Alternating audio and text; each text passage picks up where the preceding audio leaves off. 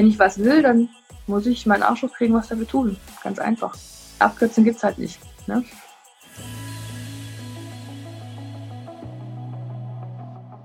Hallo und herzlich willkommen bei Everyday Leadership, dem Live- und Leadership-Video-Podcast der DFB Akademie. Mein Name ist Thorsten Hermes und ich unterhalte mich für Sie mit Menschen. Wir sprechen über Verantwortung, über Toleranz, über Wertschätzung. Wir sprechen über Führung. Und dabei möchte ich mehr erfahren über die großen, lauten Momente, aber auch die kleinen, in denen es auch mal vielleicht nicht so rund läuft. Wir werden sprechen mit Weltmeistern und denen, die die Welt meistern. Über den guten, aber auch über die weniger guten Entscheidungen, über deren Vorbilder, über deren Leben. Und das werden wir jetzt auch mit unserem heutigen Gast tun. Und sie ist bis heute die erfolgreichste Bahnradsportlerin aller Zeiten. 2009 hatte sie beim Training einen schweren Verkehrsunfall, bei dem sie sich unter anderem den Brustwirbel brach. Aber sie kämpfte sich zurück und wurde 2012 Olympiasiegerin. 2016 Weltmeisterin und stellte in den folgenden Jahren gleich drei Weltrekorde auf.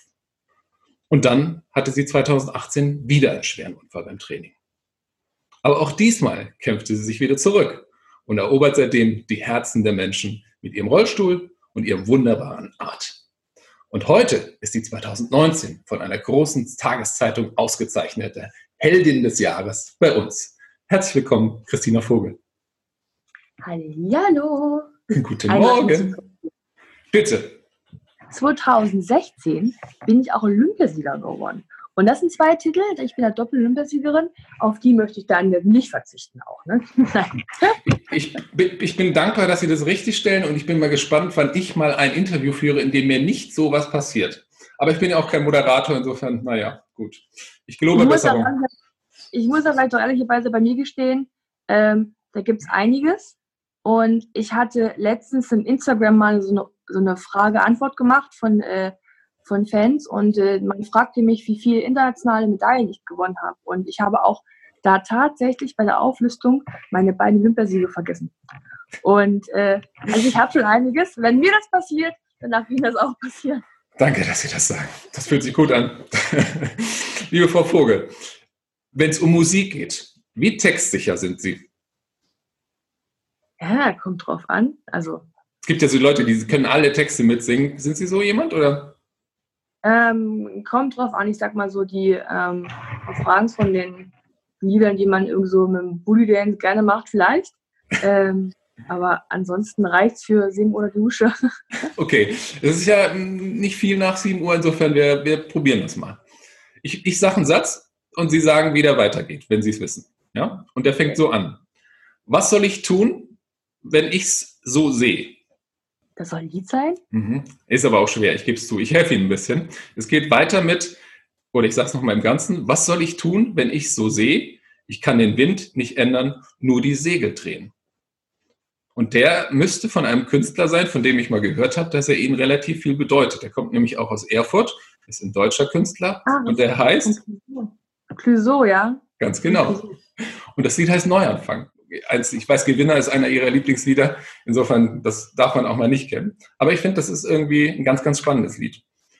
Weil ich eben auch gehört habe, stimmt es eigentlich, dass Sie bis 2018 noch nie auf einem Konzert waren? Es ist in der Tat so. Ich war im Dezember 2018 beim allerersten Konzert und dann auch bei Clouseau. Man muss dazu sagen, klar, Erfurter Gang. Aber mein erster Unfall, den ich hatte, ähm, da lief in der Reha immer dieses Lied Gewinner, was da so gerade passte. Und mit meiner Therapeutin war das irgendwie so unser Lied. Dementsprechend habe ich da so gute Erinnerungen dran. Aber ich war ja 18 Jahre lang Leistungssportlerin und ich hatte für sowas einfach keine Zeit. Und man hat sich immer die Frage gestellt, fährt man da hin? Größeres Infektionsrisiko bei so einem Konzert. Dann, wenn was gespielt hat in Deutschland, was ich gut fand, war das meistens immer von einem Höhepunkt und Regeneration und allen Abreise. Und es waren so viele Punkte, wo ich gesagt habe, nee, irgendwie passt das für mich nicht. Und ja, darum habe ich es 2018 nachgeholt und war mittlerweile das zweite Mal schon bei Clouseau und jetzt Konzertgängerin. Sehr gut. Das heißt, Sie machen tatsächlich, ähm, oder ich stelle die Frage anders. Was ist eine Bucketlist? Eine Bucketlist ist eine sogenannte Löffelliste. Also Dinge, die man tun, gemacht haben sollte, bevor man den Löffel abgibt, sozusagen. Auf Englisch halt Bucketlist. Und weil du es so schön ansprichst. Ähm, ist kein Zufall, ne? Habe ich, hab ich irgendwo gehört. Deswegen es wäre toll, wenn Sie da vielleicht ein bisschen drüber erzählen können. Ähm, als ich im Krankenhaus war bei meinem Unfall, jetzt ähm, den zweiten, das war ja insgesamt über ein halbes Jahr. Von Unfalltag, bis ich das Krankenhaus verlassen konnte, mit der ersten Reha und dass man so stark wird, dass man im Leben irgendwie klarkommt im Rollstuhl, ähm, hat man ja auch so langsam eine Bindung zu deinen Therapeuten aufgebaut. Und irgendwie kam immer, ah ja, ich war da und da und da und da und ich sagte immer, nee, war ich nie. Und man guckte mich immer an von wegen, was, du bist jetzt damals 28, du hast es noch nie gemacht. Und ich, ja, ich habe halt Leistungssport gemacht. Also muss man das gemacht haben. Und dann kam so nach und nach irgendwie so meine Bucketlist, wo dann auch unter anderem das Konzert drauf stand und habe dann meine Schwester zum ersten Mal besucht, die wohnt in Oldenburg und ich habe das nie hingeschafft, weil gut, Oldenburg ist auch von Erfurt aus am Arsch der Welt. ein bisschen nach Oldenburg, sicher eine schöne Stadt auch, aber eben ein bisschen weiter weg von Erfurt. Oldenburg ist eine wunderschöne Stadt. Ich war ja da, wunderschön, total fahrradfreundlich, aber verkehrsanbindungsmäßig halt ein bisschen schwierig, weil es wirklich sehr weit im Norden ist. Der Norden ist nicht so gut angebunden mit ICE und sowas auch. Also klar, die großen schon, aber so zwischendrin ist es schwierig. Und dann war auf der Bucketlist halt so viel mit Reisen und ähm, Freiheit genießen einfach, ne? Und jetzt darf, ich kurz, darf ich kurz reinfragen, wann haben Sie diese Bucketlist für Sie erstellt? Wann war das? Ich habe die erstellt im November 2018. Also nach Ihrem Unfall? Nach meinem Unfall, genau. Die, Isaac sagt, mit dem, mit, der, äh, mit dem Kontakt an der Krankenschwestern hat man so drüber philosophiert und da war so, jetzt in einem neuen Leben musst du Zeit dafür haben. Und man hat ja nicht jetzt, wenn man im Alltag ist und so, gell, neigt man wieder dazu, immer Ja zu sagen, obwohl man Nein sagen müsste. Aber ich finde, diese Bucketlist ist für mich wichtig, um mich daran zu erinnern, auch mal Zeit für mich zu nehmen. Das heißt, eigentlich braucht jeder so eine kleine Wunschlöffelliste, was man mal gemacht haben muss. Klar arbeitet man die nicht in einem Jahr ab, ähm, aber so viele kleine Sachen, die gehören da irgendwie drauf, was man sich mal erfüllen möchte und sich dann noch erinnert, hey, jetzt bin mal ich krank. Das würde ich am liebsten fast so stehen lassen, aber ich habe noch so viele tolle Fragen an Sie. Zum Beispiel die eine. Als Sie, ich glaube, es war Ende 2018, zu Gast im aktuellen Sportstudio waren, haben Sie mit Dunja Hayali, der Moderatorin, einen Deal gemacht. Und der ging so, dass Sie gesagt haben, Dunja darf alles fragen und Sie überlegen sich einfach, ob Sie antworten wollen. Den Deal haben Sie mir netterweise auch angeboten. Dafür bin ich sehr dankbar. Denn ich überlege mir natürlich auch vor dem Gespräch, ähm, was, worüber möchte ich mit meinem Gast sprechen. Und ähm, ich überlege mir natürlich auch, was macht eine Frage mit meinem Gast? Ist es die richtige Frage? Soll ich sie stellen? Soll ich sie nicht stellen? Soll ich vielleicht eine andere stellen, weil die besser ist? Und Sie haben nach Ihrem Unfall ganz, ganz viele Fragen von der Presse beantwortet. Fragen über den Unfallhergang, Fragen über den Rollstuhl, Fragen über die Querschnittslähmung. Und ich habe mich ehrlicherweise vorher gefragt, was machen diese Fragen mit Ihnen? Ist es so, dass man dann ab und zu vielleicht traurig ist, manchmal vielleicht sogar wütend auf die der FragestellerInnen oder hat das vielleicht sogar was Gutes, wenn man in Anführungszeichen gezwungen wird, sich darüber immer noch mal Gedanken. Was hat das mit Ihnen gemacht, diese vielen Fragen? Ich hatte mich ja der Öffentlichkeit gestellt, weil ich das für mich aus wollte und auch das Versteckspiel irgendwie nicht mehr wollte. Also mein Management und meine Familie hat ja ganz schnell so eine Nachrichtensperre äh, initiiert, dass draußen keiner wusste, wie geht es mir eigentlich. Dass man mir Zeit geschaffen hat, einfach für mich zu heilen, zu gucken und was möchte ich in dem Leben danach. Möchte ich zurück in die Öffentlichkeit? Möchte ich sagen, es reicht, es war's, ich bin bei mir und ähm, für mich einfach zu entscheiden, will ich das und will ich das nicht. Und dann kam irgendwann so der Prozess, dass ich mich habe irgendwie so ein bisschen gefangen gefühlt in dieser Sicherheit. Am Anfang war es super, weil ich wirklich für mich gucken konnte, okay, das heißt es, Querschnittsklient zu sein und das möchte ich von jetzt an im Leben. Und aber dann so immer, wenn man mal andere kennengelernt hat im Krankenhaus und Co. Und ich bin immer über die Gänge gehuscht, dass mich keiner sieht und so. Es war halt immer dann irgendwann belastend. Dann dachte ich, okay, ich bin das irgendwie auch der Welt schuldig, weil es gab dann eine riesengroße, ähm, so eine Crowdfunding, die man gemacht hatte mit diesem Hashtag Stay Strong Christina und eine riesengroße Anteilnahme in der ganzen Welt, wo ich dachte, okay, irgendwie bin ich den Menschen noch wichtiger, als ich das dachte. Und ich muss mich jetzt einfach mal zusammenreißen und mich der Welt stellen. Und ich hatte das eigentlich auch vom ersten Unfall gelernt, dass dieses viele Fragen von Interviews und ähm, Reportern, dass das für mich hilft in der Verarbeitung und vor allem auch, dass ich doch besser bin, als ich das manchmal denke, weil ich bin so total ungeduldig und wenn ich im Reha-Prozess irgendwas nicht konnte, dann hat mich das so geärgert, dass es nicht sofort ging.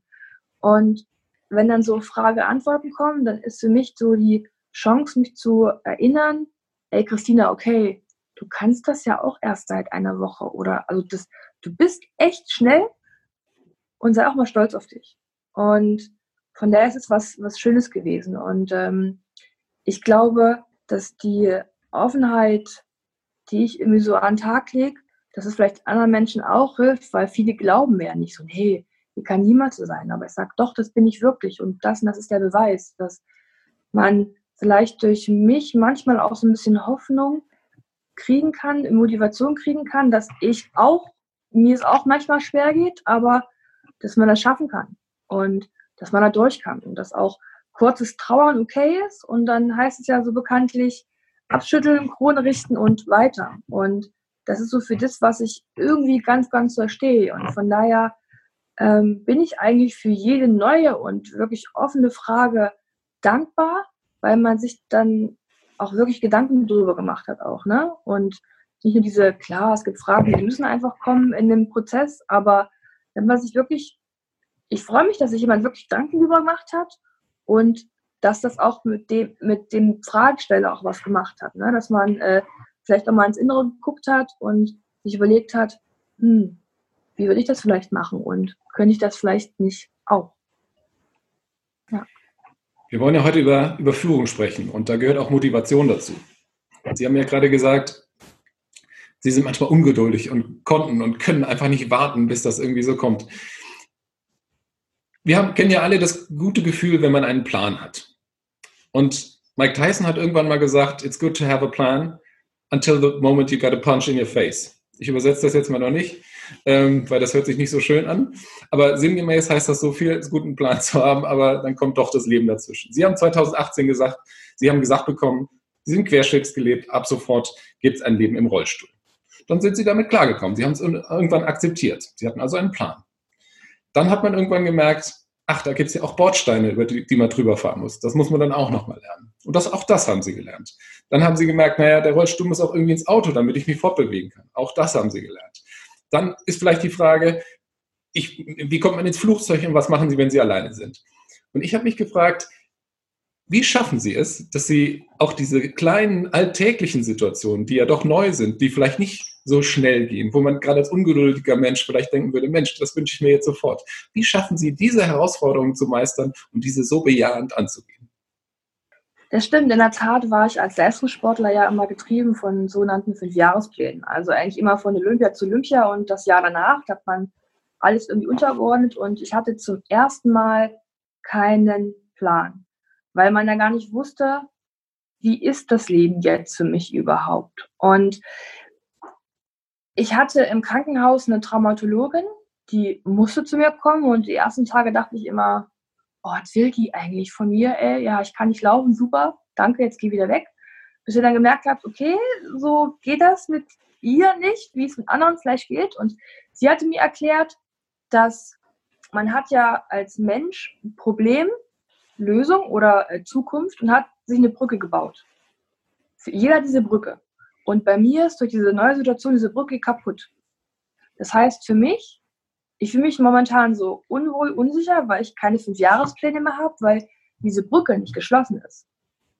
Und das war für mich so, okay, also je schneller ich dieses Brücke schließen kann, also für mich zum Beispiel weiß, Rollstuhl, Auto, ich muss da irgendwie rein, das ist der Weg, ist diese Brücke.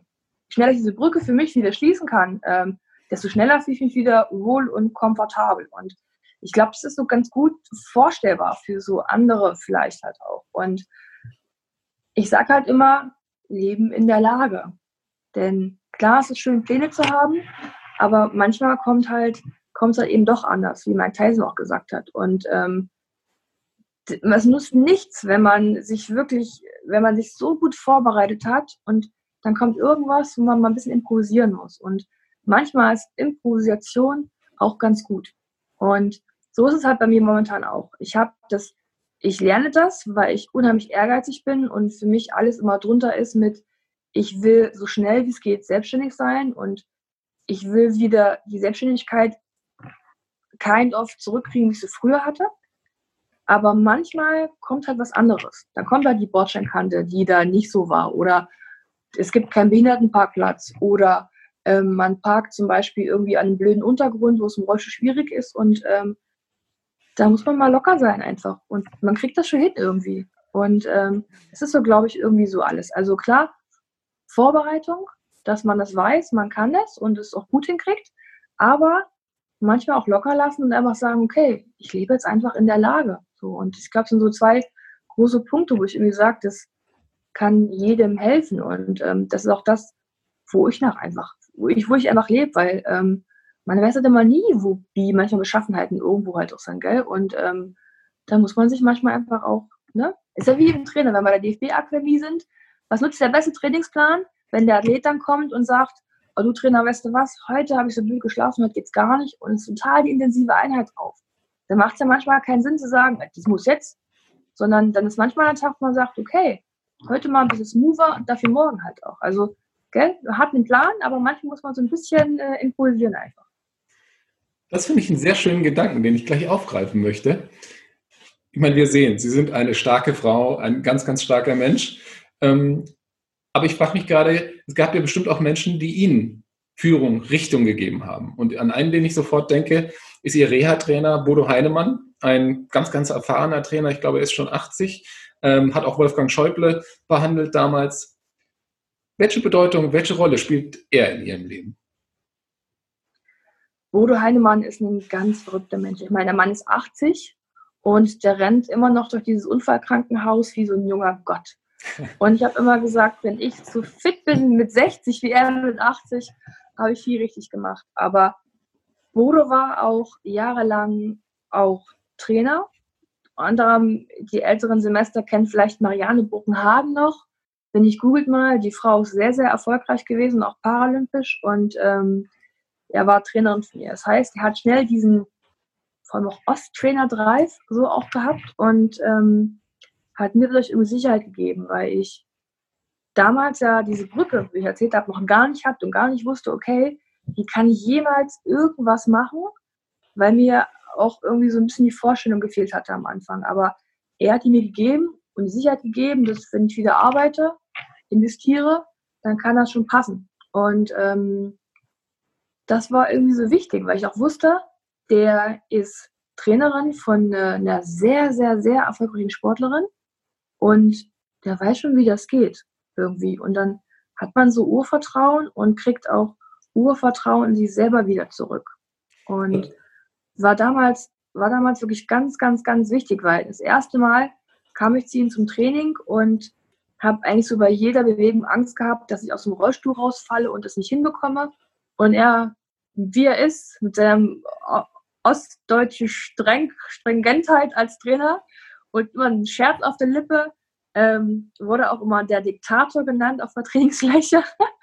Aber er hat mir so Sicherheit gegeben, dass ich wusste, okay, das passt schon. Ähm, ich krieg das schon hin. Und ähm, drum wüsste ich nicht, wo ich wäre, wenn er nicht gesagt hat, die, die Vogel, die nehme ich zu mir und ähm, trainiere die ab jetzt. Sie haben ein paar äh, interessante Worte gerade benutzt. Ich frage mich gerade, ich glaube, eine Situation, die jede Führungskraft und ich glaube auch alle Eltern kennen, ist so die richtige Mischung zu finden zwischen, ach, ich glaube, ich lasse sie mal machen, die bekommen das schon alleine hin. Und auf der anderen Seite, da sagt man Neudeutsch ja auch Empowerment dazu. Und auf der anderen Seite, ach komm, ich gebe mal her, ich mache das mal schnell selbst. Oder kann ich nicht zumindest irgendwie helfen? Wie hat Herr Heinemann, aber vielleicht auch Ihr, Ihr Lebenspartner, diese Situation gemacht? Sagen Sie uns, wie findet man das richtige Maß zwischen Empowerment und Helfen? Also es gibt eine Dokumentation ähm, über mich, ähm, die heißt Aufstehen, Sitzen, die ist in der AD-Mediathek noch und da erinnere ich mich an eine Szene, da bin ich am Strand und probiere mich aus dem Sand raus zurück in den Rollstuhl aufzurichten und ähm, war halt schwierig für mich, weil Sand sich immer weggedrückt hat und ich habe das geübt, geübt, geübt und Michael stand daneben. Und irgendwann kam die Frage, ja Michael, warum hilfst du nicht einfach? Dann sagte er, ich krieg tausendmal mehr Ärger, wenn ich jetzt sofort helfe, als wenn ich sie erstmal verrecken lasse und dann helfe.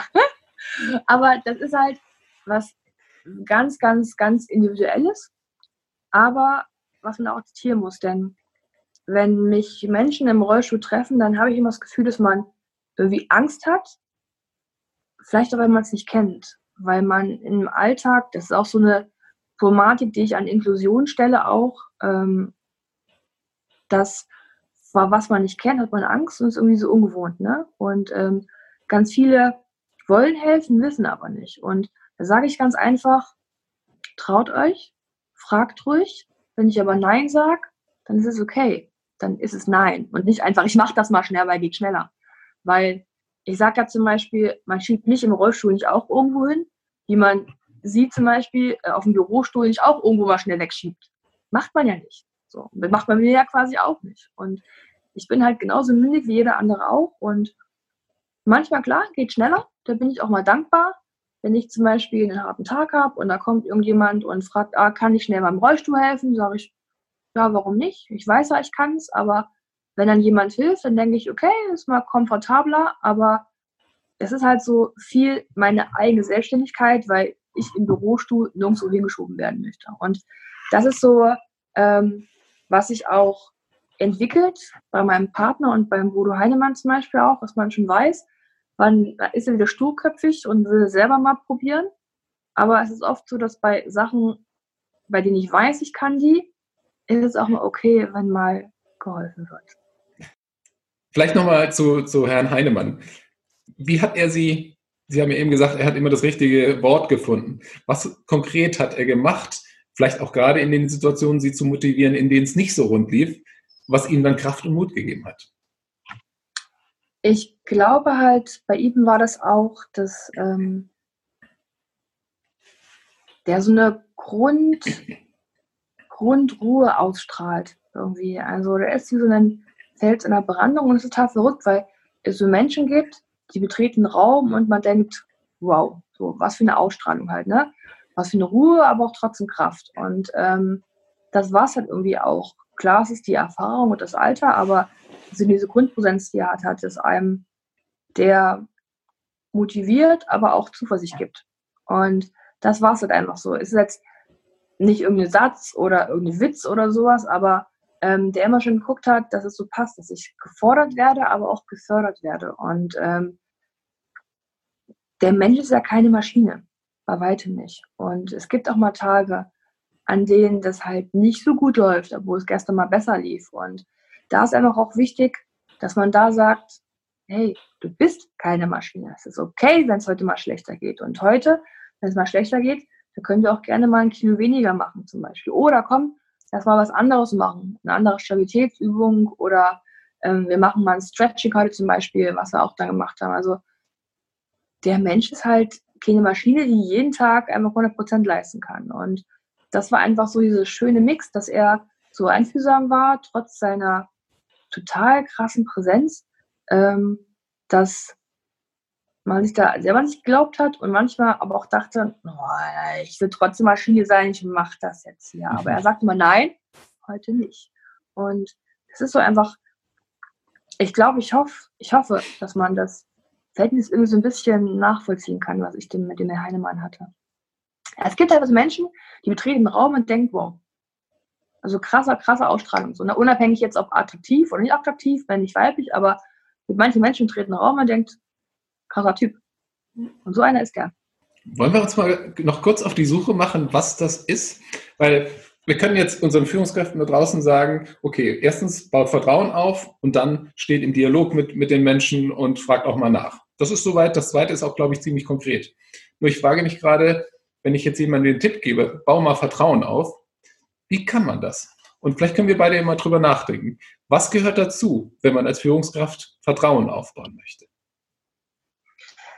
Das ist schwierig und ich glaube auch, das geht nicht ähm, von jetzt auf gleich. Ähm, ich denke, als Führungskraft ist es natürlich immer auch gut, wenn man schon mal was geleistet, gemacht hat oder auch sein Personal, Erleben, wie auch immer, ähm, zeigen kann, ich habe schon unter Kontrolle, aber eben auch ähm, das gewisse Einfühlsamkeit halt auch mit hat. Also fordern, fördern. Also Leuten das anvertrauen, aber auch gucken, wann sie überfordert sind. Manchmal auch, ne?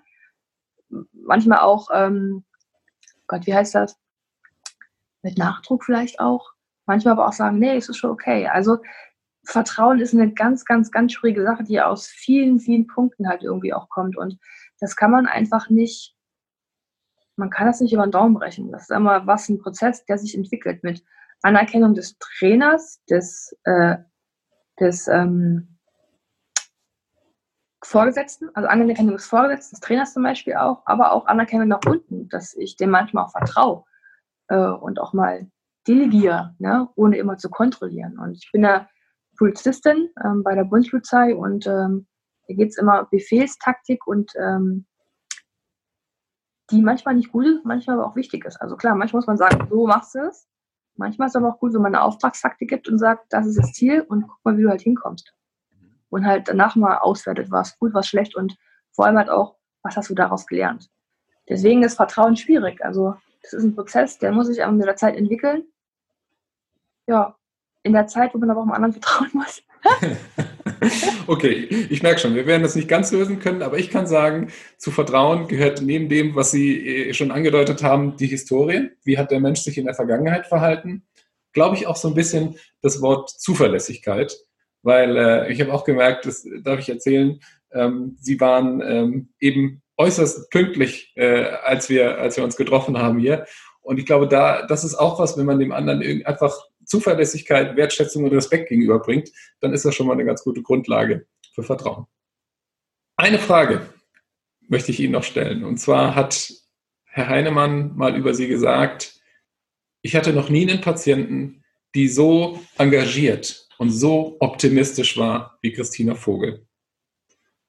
Und die Frage, die ich Ihnen stellen möchte, ist, wie erklären Sie einem Pessimisten, dass Optimismus sich lohnt? Das ist ganz verrückt, weil ich eigentlich ein Startup-Pessimist bin. ich habe ich hab zum Beispiel äh, von jeder Weltmeisterschaft, der ich kam, habe ich zu meinem Lebensgefährten gesagt, du Michael, das ist der letzte Weltmeistertitel, ich werde nie wieder Weltmeister. Und zack, ist man wieder Weltmeister geworden. Aber ich glaube, das erklärt sich daher, dass ähm, ich ein Ziel hatte und wusste, ich muss investieren. Und ich glaube zutiefst daran, dass sich im Leben schon alles irgendwie regelt, wenn ich was dafür tue. Und das ist vielleicht auch so wichtig für einen Pessimismus, dass man mal darauf vertrauen, vertrauen muss. Und wenn ich investiere und wenn ich was dafür mache, dann kann sich das Ziel schon einstellen. Und manchmal sieht man es vielleicht nicht sofort, manchmal dauert es etwas länger, aber wenn ich was für mein Ziel tue, dann kommt das und dann erfüllt sich das. Und es ist so irgendwie so ein Grundurvertrauen, was ich habe, was ich so jedem Besuch mitzugeben und ähm, darauf ja jeden, jeden Tag irgendwie auch baue. Wenn ich was will, dann muss ich meinen Arsch kriegen, was dafür tun. Ganz einfach. Abkürzung gibt es halt nicht. Ne? Sie haben so ein, so ein schönes Motto auch, das ich irgendwo gelesen hatte. Machen, äh, wie geht das nochmal? Machen ist wie? Machen es wie wollen, nur krasser. Also viele wollen nicht, viele wollen, tun nicht, viele machen, aber keine Ahnung richtig, was wie, was, wo. Und ich sag immer, wenn machen und wollen zusammenkommen, dann ist halt machen ist wie wollen nur krasser. Jetzt hatten wir schon so viele schöne Sätze, die wir eigentlich alle hätten so stehen lassen können, aber wir haben trotzdem noch eine letzte Frage, die jeder Gast bei uns bekommt. Und die geht so. Everyday Leadership. Das bedeutet für mich. Leben in der Lage. Everyday Leadership bedeutet Leben in der Lage. Pläne haben, aber auch Mut haben und Vertrauen haben, auch mal ab, abweichen zu können. Und das lassen wir genau so stehen. Ganz herzlichen Dank, Christina Vogel. Dankeschön. Und auch wenn ich das mit dem, mit dem Pessimismus aus meiner Wahrnehmung immer noch nicht glauben kann, ich finde, Sie haben ganz, ganz viel Optimismus und ganz, ganz viel Kraft ausgestrahlt, jetzt in den vergangenen Jahren und auch in den Jahren vor 2018. Und dafür bin ich sehr, sehr dankbar. Und das möchte ich Ihnen, ein bisschen davon möchte ich Ihnen, liebe Zuschauerinnen, liebe Zuschauer, mitgeben. Und wenn wir diesen Optimismus auch so ein bisschen mitnehmen, ich glaube, dann kommen wir auch ganz gut durch diese besondere Zeit. In diesem Sinne, passen Sie aufeinander auf. Wir sehen uns.